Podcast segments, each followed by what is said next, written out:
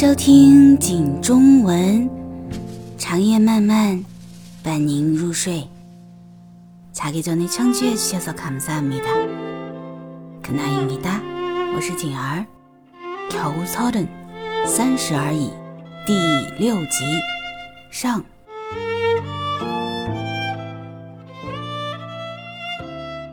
钟小琴参加同事聚会。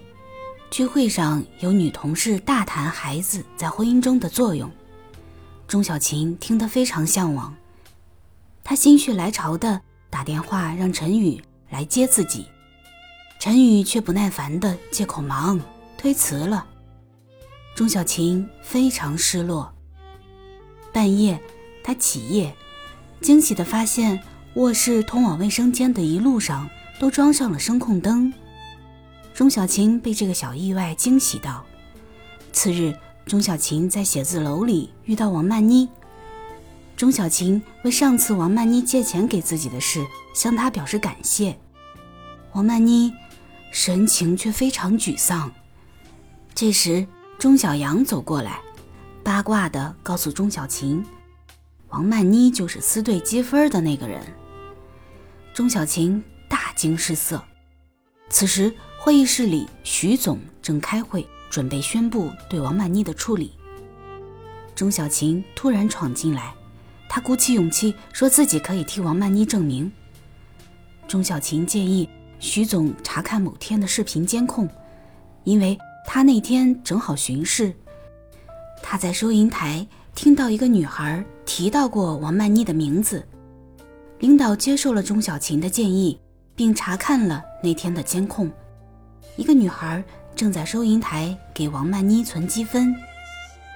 王曼妮仔细辨认后，认出这个女孩是同事琳达的朋友。王曼妮终于洗清冤屈。为表示感谢，王曼妮把钟小琴请到自己出租屋里吃饭。两个年纪相仿的女孩越说越投机，很快两人成了闺蜜。顾佳一直不明白，一向稳重的许幻山。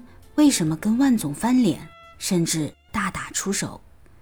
经过询问陈旭、陈旭告诉顾家，前些日子，李可主动跑到了许幻山跟万总谈生意的饭局，万总对李可灌酒，当时许幻山替李可挡了酒。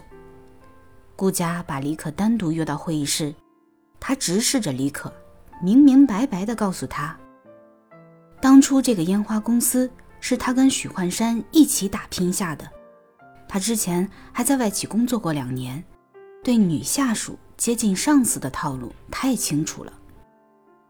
李可神色慌张，顾佳把一封写好的辞职信递给李可，李可明白了，许幻山觉得顾佳对李可做的有些过分，顾佳告诉许幻山，自己对外只说李可主动辞职，而且。他还为李可写了推荐信，李可再就职就不会有麻烦。许幻山没想到顾家考虑得如此细致，心下释然。